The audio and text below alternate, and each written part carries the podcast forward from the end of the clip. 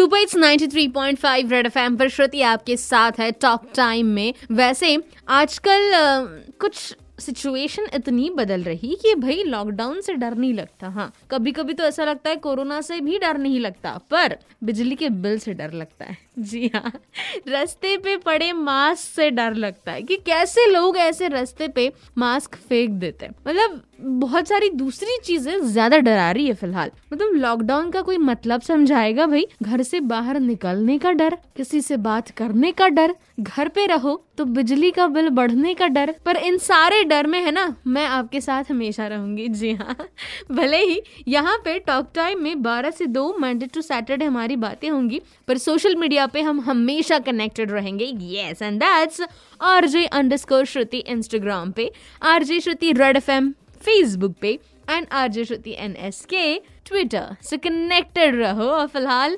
Super trending गाना श्रुति की तरफ़ से 93.5 पॉइंट एफएम बजाते रहो।